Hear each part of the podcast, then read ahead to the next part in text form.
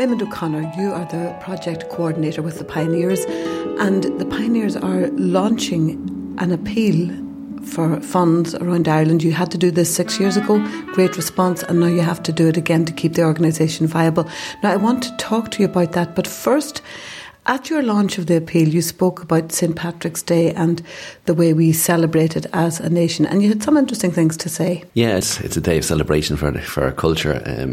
It's a good day to be Irish, as they say, but I suppose there is that issue over the years where there has been instances about alcohol abuse and drunkenness on the streets, and it can be off-putting for families who'd like to go into the parade to see that kind of awful behaviour, shall we say. So we're just encouraging people, inviting people really to give that good example to young people, and to actually, you know, maybe if they drink, they drink in moderation. And it's just a very simple message, a very safe message. But it's a very important message, because I do think there is a concern among society at large that what is a national feast day, and the parades are wonderful and they're great, but it can be overshadowed by people who drink too much and think, sure, that's okay. And we sort of over-identify Paddy's Day with the drowning of the shamrock. You're asking maybe to let the shamrock swim.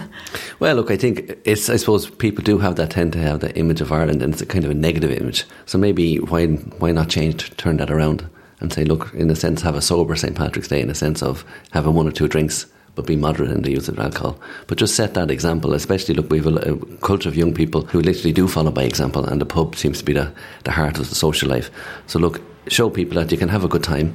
And I remember being in France a couple of years ago on Bastille Day, and it was just great to see families, young people, old people, all mingling together, and alcohol wasn't an issue. It was just a great family day, a great fun day out. And in fairness, around the country we do have a lot of parades and things like that. You mentioned young people there, and I suppose there is a concern about young people and the excess alcohol involved and the trouble they get themselves into with that. Adults perhaps have a duty of care there in terms of the example they set.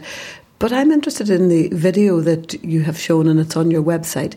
A very good video, and a lot of cooperation from young people in the making of that. That's right. We were involved in a collaboration with some UCD students who were on a service learning project in UCD, and they cooperated with various different charities. And I worked with 4 or 5 guys on this project, and both shared the insight what the Pioneer Association was, trying to get a video that portrayed, I suppose, the essence of what the Pioneer Association is about. And I think they produced a fantastic video, and it just shows a young man who is out with his friends, but maybe has a problem with alcohol. Friends try and come around and help him and support him, and they think about taking on this pledge, doing a short-term pledge for their friend as a way of, as a sacrifice in order to help this person. It's very well done, and the music is super. Tell me about that, because it's a really good song. It's from a very popular artist, and you got the copyright.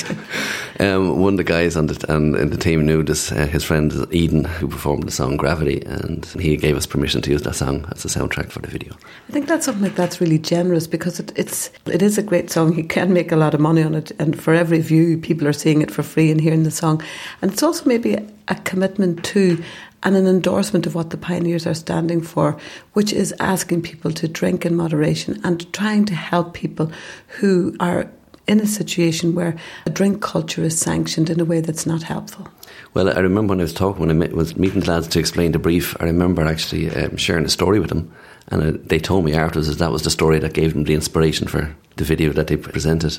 And it was just a story that relates to when we had a stand at the Ploughing Championships a couple of years back, and this man John came in and we had a constructive conversation. And in the course of the conversation I asked him, do you ever think about becoming a pioneer? And he said no, because he enjoyed a pint. So this is fine. So is there any reason in the world that would make you consider giving up alcohol apart from health? And he said, actually, a friend of mine who is an alcoholic, he says, I probably could do something like that for him. And I said, well, that's the Pioneer Association. That's all the Pioneers are, a group of people who freely choose to give up something good, which is alcohol, for something better, to help people like your friend. So he decided that he wouldn't do it for life, but he said he'd do it for a year. And I met him a year later, and he said, you're not going to believe this, but within 3 months of taking on that commitment, his friend stopped drinking. That story for me symbolised the whole Pioneer Association. That's exactly what it is. People, pioneers, freely choose to give up alcohol for a greater good. And it's the gift of freedom for someone who's lost it. And the means by which we achieve that goal really essentially is prayer and sacrifice. And that's it. And the sacrifice is not drinking, because it is a sacrifice. It's not the easiest thing in the world by any stretch. So the Pioneer Association, what it does, really important, started how many years ago now? Started in 1898 by a Jesuit priest, Father James Cullen from Wexford. Ireland had a big problem with alcohol back at that time, and he really wanted to make a difference to our culture. and the Pioneer Association was born at that time. How many people? 4 people joined, 4 women. I started out with 4 women, and then the men, I think, were getting a little bit envious anyway. So I think, anyway, they invented the women always take the leadership role. The women take the lead. And anyway, it started off in humble beginnings with 4, and then in the 60s we reached about 500,000 membership, and now we're at about 130,000 members. But we still, like, our message really is to go to the schools and to promote the message of, I suppose, for young people, we're asking them to take on a pledge, the Pioneer Pledge, until 18 years of age. We'd have about 12,000 people joining each year. That covers all categories of membership, short-term, temporary and permanent, and of which 8,000 of those are young people in the schools. That's a large number. Have you evidence that they stick to what they're doing, that they just don't say it when you go round and then say, yeah, he's gone now, I'll do whatever I want? We wouldn't have, like, they sign up on a particular day, we wouldn't know whether they remain faithful to it or not, but it really, that's where we'd like the parents to get behind the Pioneer Association and to really encourage their children and support them in taking this pledge and give them every incentive.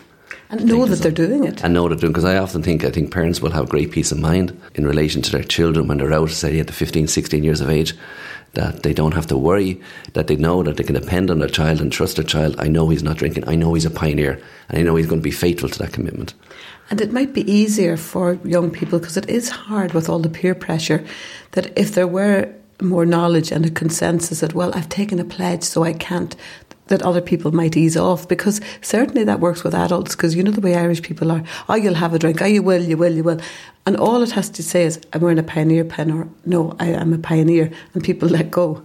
Even actually, so the article we have was featured in this press release, featured in the Journal, and some of the comments were that coming from people saying that they feel so pressurised when they're out socialising to drink, and it's just, that's actually horrible, really. That says a lot about our culture. Why is that the case? Yeah, in fact, I was taken, the story was picked up by journal.ie, and a lot of young people read that online news outlet.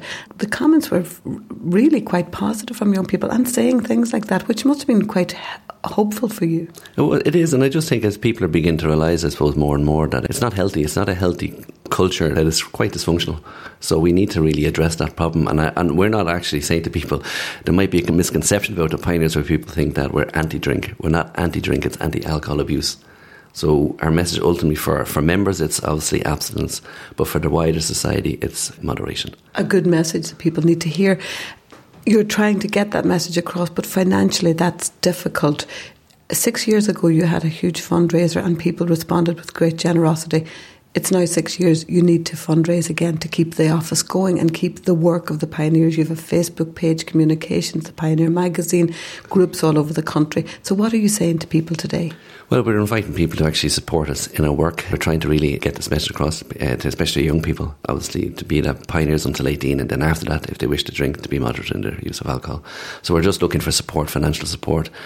The information's up on our website. It's in our magazine, but we're inviting Pioneers, friends of Pioneers, and the wider public to get behind this. Really, it's to support the association and its work, to support the running of the office and to finance that as well. Just a question that struck me, I'm not sure about, do you get government funding? No, we don't get any government funding at all. We rely totally on the generosity and goodwill of our members and the wider public, etc. So like, we are largely self-financing through our magazine, sales of the Pioneer pins, our raffles and our members draw and things like that. So you really do need the support of the public to keep this going? Absolutely, absolutely, yeah. And you are going to be more on your own, because you mentioned the Jesuit Father Cullen who set up the Pioneers. The Jesuits are gradually handing over the reign of the Pioneers to the Pioneers themselves and to lay people, and because of their own diminishing numbers.